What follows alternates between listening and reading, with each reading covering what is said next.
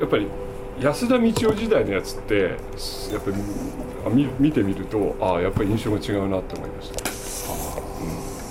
うん、でもちょっと前段として聞きたいんですけどあの鈴木さんあのそれこそ少年時代とかヘイリー・ミルズ好きじゃないですか。大好きで大楠道夫に行くまでの間に好きな女優さんとかいたんですか？いないですよね。いないんですか？いきなり安田道夫さんですよ。はああそうなんですかへえもうヘイリー・ミルズ以降はね、うん。なかったんじゃないかな。自分の記憶では。あそうですか。へえなんて言ったってヘイリー・ミルズはファンレター出したぐらいそうですよね。英語で だから女優さんって例えば星由里子って人はいはいはいはい。別にねどうい。うことなかったし、うん。これで、まあ、そういうことで言うと、うん。この間うち話したように、うん。酒井和歌子さん。うん。はファンになったけれど、うん。どっちが先かって言ったら安田道夫だし、うん。で本当に好きだったのはやっぱり安田道夫ですよね。じゃあもういきなり安田道夫なんですね。そうなんです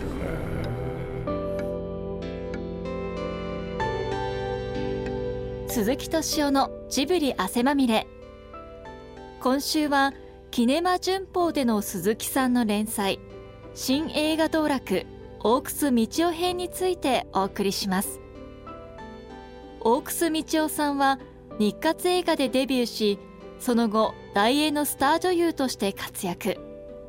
そんな大楠さんの女優人生について鈴木さんが語ります。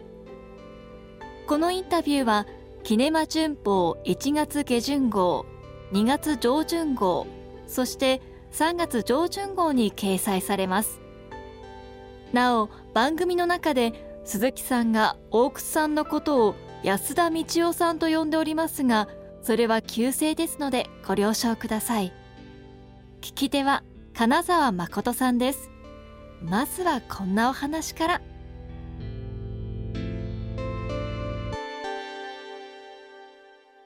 やっぱり僕ね座頭市海渡るなんですよ。ああはいはい。佐藤一です。これでガーンときましたね。うん。1965年。うん。高校1年ですかね、僕。この年ってはい。大英でデビューしてて1月にあのーもう処女は見たがあってはい。10本出てるんですよね。はお 安田道夫さん大英で。ありえないぐらい出てますよ本当に。あで僕初期のねもうとにかくこの海を渡るでしょ、うん。それから私は負けない。私ははい。それから野菊あのはい。この3本ですよああねこれで、ね、うん。その氷点の後ガラッと変わるじゃないですか。はいはいはい。これで僕ものすごい覚えてるんですよ。えこの中にもちらっとあったような気がするけれど、うん。あったのかどうか、さっき山本富士子って出たでしょ。えはいはい。あの山本富士子の再来っていうキャッチフレーズなんですねこれ。ものすごい覚えてますよ。でもあなんなんかねイメージ的になんかこう山本富士子って感じじゃないんですけどね。だから山本富士子ってね、僕にとってはおばさんでしょ？そうそうそう。そうすると山本富士子の再来って言われた時すごい違和感を感じて、あそうだろうーね、え？そうだよね。なんかでも似てるんだろうなと思って一生懸命山本富士子をね 見た,、うん、見た覚えはあるの？えー。なんかねあの後にあの大楠道夫さんのインタビューを読むと後にこう知人の愛あるじゃないですか。で京町子さん言ってたじゃないですかまあね、あのそれで京町子さんに「あんたおじいさんよりも私に似てるよ」って言われたらしくて。今日町子に。京町子に。でそれをそれは嬉しかったって言ってますけど。いやだからねなんて言うんだろう。ほんでこの海を渡るにしてもそれから私は負けないにしてもノイズのこと君なりにしてもまあねやっぱり鮮烈だったんですようね、ん。これで前あの週刊誌のはい表あよしよしよしはい。くれましたよね、はいはいはい。確か。はい。僕あの写真ね、うん。実を言うと自分でも持ってたんですよ。はいはい週刊朝日のやつですね。そう。はいはい。これでその顔が好きでね。えーあれあれがあれですか？大英でデビューした66年ぐらいですか？もっと後ですか？あ正確に覚えてないんだけれど。でもああんまり経ってない頃ですねあの感じだとね。でもあの彼女の話題はすごかったですよ。でこの座頭市がねなんだそれまで、うん。もうねマンネリ化してうん。みんな飽きてきた頃、うんうんその今の安田道夫の登場によってね、あの位置よりも彼女がねクローズアップされたんですよ、これで、まあ、僕もえ、うん。ザトウイチは親父といつも見に行ってたから、うんうんもう見てガーンと来ちゃったんですよね、まあなんたってああの位置を切るシーンあるじゃないですか。そうです。あれが縦のストロークですっごい走ってきていきなり肩にバコってこう刀を入れるってのはすごいですけどね一旦奥へ行くんですよね。そうそうそうそう。れで刀取りに行く。取りに行くそれで小さな刀持ってきていきなりねそう走ってきてでいきなりバそれを勝新が肩で受ける。受ける。受け止めちゃうんですよね。それで切る、うん。ほんでその後のカットが彼女の見開く目。うん。いまだに覚えてますよね、なんで受けなかったのって言うんですそう。よねあれで。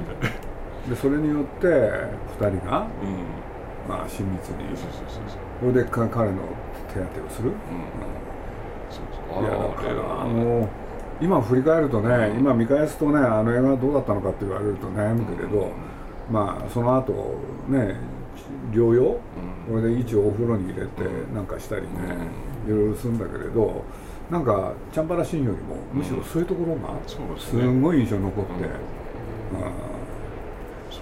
あれは僕忘れないですね。あれってうんあの相手は悪いやつは悪や役は？山形です。山形勲でしょ、うんそうですそうです。これが僕ね、うん。実を言うと東映の東映でね、はい山形勲って言えば悪役ばっかり。そうですね。その人がなんで大映来てねこんな役をやるんだっていうのがね。しかも弓矢撃ってるし。そう。ピュッてこのこんなふうに映るんですよね。そうそうそうそうだから山形勲は僕は東映の人だと思ってたから、うん。でもねとにかく彼女のね、あのー清烈さが、あのー引き立つ映画だったんですそうね。あれはあのだってまあ一応ノイークのごときあるけど本格的な時代に来てまいれば言えば大英でも初めてですよねほとんどね。それでとにかく彼女がすごいなんだあの位置よりもうん、うん、主役ですよね、そうそうそう。うん。だから後にね、ビートたけしさんがうん。座頭市取った時、はいはいはい同じ設定なんですよね、これ同じ年を取ったこの安田道夫、うん改め大楠道夫がうん。そのまま出てほんで2人でどうやって暮らすかっていう話で、だからあビートたけしさんも好きだったんだな海を渡るがっていうね、ええ。だから僕あのたけしさんのね、あの座頭市はね映画はともかくとしてすごい親近感っていうのか、思い入れがあったですよね。やっぱりあれですよね。あのまあ通説言うとだから大英に安田道を入れたのは勝新太郎って言われてて、だから勝さんに今随分そのバックアップされてるところがあってだからデビューした年に座頭市に出てる。であと兵隊ヤクザにも出てるんですよねこの年、ねだからやっぱり勝さんのあの2大シリーズに相手役として出てるっていうところを見ても新人の扱いじゃないぐらいすごいですよね。本当はね。渋谷でした。あれねそうですよね、ん。僕も渋谷で見たん東京ドームじゃなかった。あの東京タワーじゃなかったです。渋谷渋谷でしただから渋谷でやった時はもうあれなんですよ。えっ、と多分ね ATC 配給になってると思いますいやテントなんですよ。あでまああでまあそうテントはテントか。そう。一応そうか。うん。そうなんですよ。あれ映画館でやってないんですよね、うん、映画館でやってる。でもあの時多分そのなんだろう、えープラセットだけど、えー ATG が配給もこうサポートしてくれてそれでいろんなとこに確か動けるようになって、最初はもうあの東京タワーしかなかったんいやだからねツゴイネル・ワイゼンって映画そのものよりも、うん。そこでの演技が評価されて彼女がすごいクローズアップされて、それでいろんな賞をね独占するじゃないですか。応援してきた身としては嬉しかったですよね。いやでもあれはやっぱりちょっとやっぱりああこんなこんな映画もあるんだねって思いましただけど僕ね実はね、あのー、影ロ座、うん。あっちの方が好きでしたね。あーまあ大楠さん自身のあの存在感でいけば影ロザの方がでかいですよね。ねえ。確実にあ僕はやっぱり安田道夫を見てるから。でもいやああとあれあれじゃないですかやっぱりそのあのそこにいるやつは洋洋装じゃないですか。だけでそれで影ローザは着物じゃないですか、多分着物の方が好きなんじゃないですかね。命札もそうだから、まあもしかしたらうんだから完全にキャラクター違いますしね。全然違う。うん。そうなんですよね。僕本当のこと言うとね、ツゴイネル・ワイゼンの彼女の役柄、ん。好きじゃなかったの、あーまあ大体あの食い物が絡むシーンしか出てこない役で桃食べてるかそば食ってるかっていう役なんで。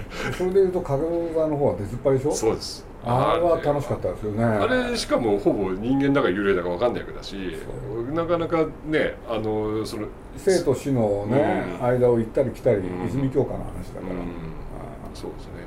あれはやっぱり本当に大楠道夫によってできてる映画ですよあのまあ松井優作ももちろんありますけど俺は優作よりはやっぱり大楠道夫じゃ道夫じゃないと僕もそう思いますよあれ、うん彼女がだって印象に残る映画だそうですね。だからやっぱり僕役者で見てるんですね、うん。映画を、うん。そうそう。だから僕ねまあさね後に坂本淳二さんのやつでいっぱい彼女も出るけれど、うん。なぜかあの「春の雪。うんうんうん」あれは好きだったな彼ああそうですか。女、うん。あれの奥さんはすごかった、存在感があるうん。まあごご本人に言わせるとね不満があったらしいんだけど、そうみたいですけどね。うん。ではまあ春の雪はただ、えーあれ制作に藤井孔明さんが噛んでて第一時代からで結局ね若尾さんも出てるしあの奥さんも出てるしだからその大英時代の人たちのがこうちょこちょこっと出てる映画だから僕それで言うとね、あの東間書店っていうところが入って、えこれで実を言うとちょうど僕が入った頃、ん。大英の買収なんですよ。ああそれで徳間公会がはいはいはい。大英の社長にですね、えええ。そしていろんな映画作ったけれど、ええ。あの金環食。えはいはいはい。ああれにも出てますもんね。そうなんですよ、だからそこでね再会した安田道夫はうん。素晴らしかったですよね。あそうですね。あ あれがでも安田道夫としては最後ぐらい最後ぐらいですよ。最後ぐらいですよ。あの後にその奥さんまあ美義のあの創設者の一人ですけどもその奥さんと結婚して奥須道夫になっちゃうんですよね、うん、まあだから俺はだからちょっと、まあ、金環食もありましたけどその当時テレビドラマに出てた頃の、まあ、寺内勘太郎一家の第第何話だっけ？第24話かな？のにゲスト出演するんですよ。これがねいい役なんですよ。あの寺内勘太郎のところに来る親戚のあの女の人なんですけどもう浮気してその別れるか別れないかっていうののその旦那からの電話を待っているっていう。役なんですよ。でそれにこうちょっとこう惚れちゃうのが西城秀樹の寺内監督の息子である日一日その電話を待ってる奥さんと西城秀樹が2人だけになるっていう日があってこの時にこう西城秀樹がねちょっとね奥さんによろよろってくるところのその感じを出してたこれがねまだいいんですよ。ちょうど278なんですよね当時ね奥さん。じゃああの松竹のあの女シリーズに出るのもその前ですね。その前です。その前です。その時も嬉しかったですけどね、だからあの松竹の森崎さんの女シリーズ出るじゃないですか。でそれでテレビの方で、えー、と森崎さんがチンギスカンの青き狼ってあの井上さんの小説を、あのテレビのスペシャルドラマで撮った時確かチンギスカンのねお母さんやからうん。が奥さんだったんですよ。うん、でそれの後にもう奥須道夫になってからロケーションがあの森崎さんが。あってっていうふうに、まあ、森崎はですもんだからそうですよね。奥さんにとっては大きいだからすごいポジション行ったですよね、うん。彼女は、演技がね。だってずっと見てね、やっぱり大英時代の彼女、やっぱりうまい女優じゃなかったから、うん。うん演技派じゃないもん。うん。それがそういうふうにね変わる変遷してった、うん。で積み重ねたね経験のあれですよね、でもやっぱりその後使われてるっていうか使う監督さんっていうのがやっぱりあの普通のか娯楽映画監督じゃない人ばっかり使われるっていうのがね,、まあね。そこがねなんか奥さんの個性となんかこうあるような気がします分かんないけどあの人の顔見てると人の言うこと聞かなさそうだいや完全にそういう感じしますね。自分でもでも言ってますもん。それは大英時代から僕はあの勝さん死んだ時にインタビューしてるんですけどその勝さんの悪いところばっかり私は引き継いだと。つまりそのわがままな部分とかあとちょっとなんかこう勝さんのまあ親分肌な部分とか そういうことを結構大英時代からやってて。で例えば勝さんとかだと撮影して帰ってくるととにかくもうじゃあ勝さんが「あじゃあ一応その辺のとこで甘いもん買っていこう」っつってこの菓子屋入るとショーウィンドウのケーキを全部「これ全部買ってくれ これ全部くれ」って勝さんが言ったりするんで そういうのをね真似するようになったって言ってました。そ うでまあそういうこと言ってますけどもでもやっぱりそのなんかまあ勝さんのある種こう自分の意見を言っちゃうというような部分はなんか引き継いじゃったって言ってました、いろいろ。うん。やっぱりあれですかやっぱ鈴木さん的には安田道夫時代が好きなんですか？やっぱり基本は。ファンまあまあやっぱり女優さんというものに対してのファンとしては安田道夫時代ですよね、もうその頂点はやっぱり命命中中華なんですね。うん。でその後確かにね演技派として、うん。まあいろんな評価を受けたけれど、うん。やっぱりそれはもっとちょっと違うふうに見ますよね。だからそれを匂わせてくれたのが影ロ座ですようーん。まあ、分岐点はやっぱりそうですね。つむねライズの影の座ですよね。俺の中ではね。だってそれまではまあまあ後から見るわけですけど安田道夫でこっからオークス道夫ってものが始まってる感じです。ももちろん前なんだけどやっぱりつむねライズの影の座からオークス道夫が始まっててそっからのオークス道夫のイメージってあんま変わんないんですよね。実を言うと。今に至るまで。まあそうですね、うんそこまでの例えば安田道夫今回見ると思ったら安田道夫っておそのオークス道夫になるまでの段階でかなり変化してる感じがするんだけどオークス道夫になってからは一貫。一貫してる感じがすごくするっていう、うん、なんかそのインタビューの中ではね、うん。楽しく語ってましたよ。もうとにかくみんなが、うねスタッフ交えてみんな原田義雄の家に集まはいはいはい、ってで毎晩のようにね、あの楽しい日々を過ごしたんです、うんうんだから亡くなった時は本当悲しかったみたいなことをね、言ってましたよね、だから作品の中身以上になんかこうみんなで例えば鈴木清純の映画とかでもみんなでやっているその現場自体がすごく楽しいというか、まあ、何やってるか分かんないらしいですけどね。いや出てるのは。ね。なんだけど一緒にやってるとめちゃくちゃ楽しくてしょうがないっていう。でもあの人のねあのそのインタビューの印象？うんやっぱり役者として自分があのなんだあのちゃんと丁寧に扱ってくれた作品がやっぱり好きなんですね、そうですね。それは、それはそうですよね。それはすごくそう思った、うん。そうなんですよね。まあ確かに大英時代のね作品なんか全然ね、自分で何も言わなかったですようね、んまあそうでしょうだから最初の頃こそ山本藤子の再来だったんだろうけど 山本藤子の再来にしてはひひどいものばっかりになってるですからね。なってるもんがでそれはやっぱ自分の中では大英はどう思ってるんだ私のことをって思ったでしょうねやっぱね。はでもでもねそのさっきの初期のは花があったんですよそうですね。だから最初の66年67年ぐらいのあたりはもうやっぱりそのダイエロを背負っていくスターにしようっていう方向性のラインナップなんですよね。大体ね。だから僕意外なことを知ったのはね、あれですよ。宮崎駿の弟って宮崎史郎っていう人がいるんですよ。はいはいはいはい。でまあ僕が安田道夫のこと好きだっていうのをね、あの神谷田の本で知って、うん。実は僕もファンだったっていうね。ああそうですか。そうなんですよ。だから彼女のファンってなかなかいないんでね、だからなんかねなんか共感を覚えましたよね。でもそんなに少ないですか？安田道夫の。へいないですよ。僕聞いたことないもん。えあそうですか。そう。やっぱりさっきの青空娘、うん。から私は負けない、うん。みんなやっぱり若親子って言いますよ、だから若親子のファンは多いけれど、うん。そしてね今になっても若親子って人気あるじゃないですか、そういうのとはちょっと違うの、もあのまま順調にいってれば若親子になれたはずなんですよね、うん。だからやっぱり遅れてきた、うん。ね、大女優なんですよね、なるほどね。でその人が、ね、そういう意に沿わない役もいろいろやった結果、うん。しかし演技派として開花、うん。それで年を取ってもいまだに女優さん続けてるっていうのは、うん。見事な一生だなと思ったんですよ、なるほどね。うん。それともう一つ、ね、さっき最初に言いかけてちょっと言うの忘れてたのは、ね、最初何しろブチャムクうん。レ、ね、それがね綺麗になってそうそうそう。女優としてすごいくる一本一本重重ねるごとに綺麗になってくる、ほんでその若さの頂点っていうのはねその笹笛だとかうん、うん、まああのその年のさワスそうですね。ほんで今度はね命中団の時になるとね大人になってるんですよ、うん。でも今、ね、年齢見るとね実は若いんですけどね。若い若い。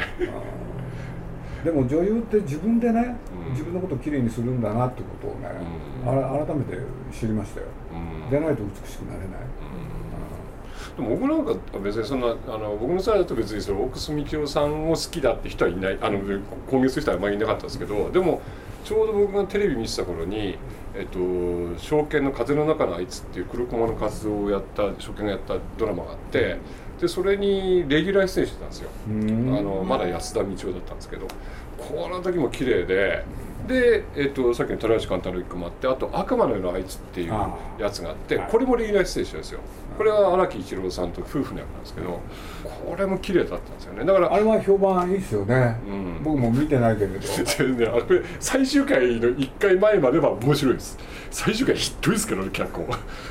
もう長谷川和彦が何を書いてるんだっていうぐらいひどい脚本だけどでも作品としてはね皆さん美しいですよ。これは「悪魔のあいつ」の時は沢田研二も藤達也もあのー奥さんも篠弘子もみんな美しいですよ。めちゃくちゃこうあの本当美としては頂点にあるぐらい美しいです。まあであのまあ、まあ、出てくる刑事が和歌山富三郎だしねまた。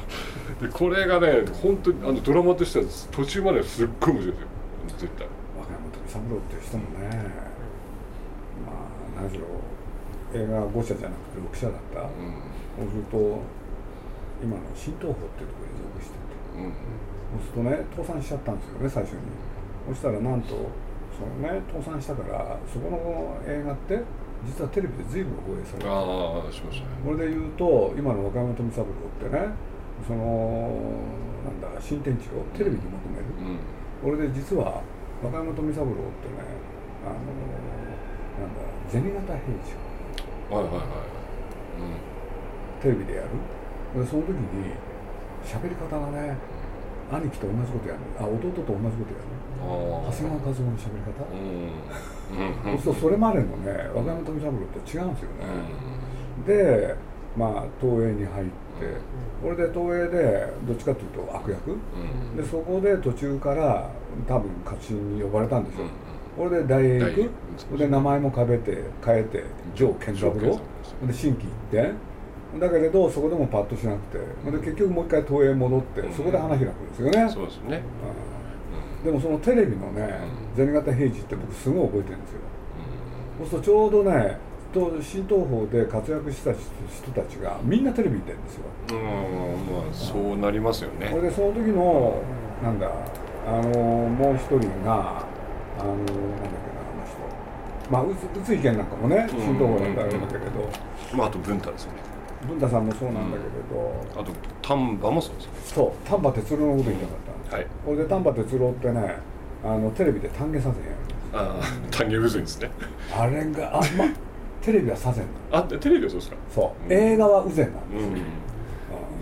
それでもういまだに忘れないんだけどねいきなり毎回同じセリフ、あオープニングもね「いやいやいやてめえたち俺を誰だ」っつってね「清和丹下縄社じゃん」っつってね、よかったんですよ、で丹波哲郎っていう人は僕僕その番組ですごい好きになって。だー。からそういうことで言うとある一時期、ん。テレビの役者ってなんだみんな小粒だったじゃないですか、そうすると若山富三郎と丹波哲郎が目立った時代っていうのがあって、だ丹波哲郎まあでも一番出世作からですよね。五社秀夫の三匹の侍でしょうけど、ねまああれで丹波哲郎ってやっぱりドーンと出ましたからね、でもあのなんか調べたら多分それが最初だと思うんですけど安田道夫さんが多分テレビでレギュラーで最初に出たのってわあのそれこそ和歌山富三郎さんが主演した中村半次郎だと思うんですよ。あそうなんですか、うん、それが多分2人のあの親密になった連続ドラマだったはずなんでそれじゃないのかなと思うんですでもけど、ね若山富三郎っていう人も最後うあれ松竹行ってんはい、事件？事件ですね。あれねやっぱりあの人もいい味を出したんですよね、死ぬ直前まで、僕は好きだったんですねあの人。ねまあそうですね。和歌山さんは最後は演技派になりましたからねえ。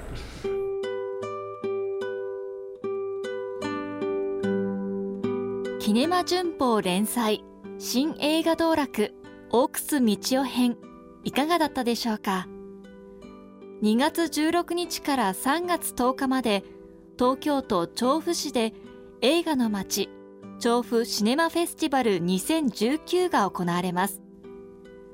3月2日は大楠道夫さんが出演した限界遊興伝破れかぶれを上映し大楠さんと鈴木さんが対談します。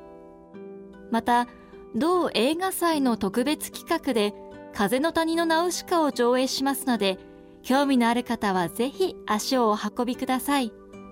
詳しくは調布シネマフェスティバル2019と検索してみてください。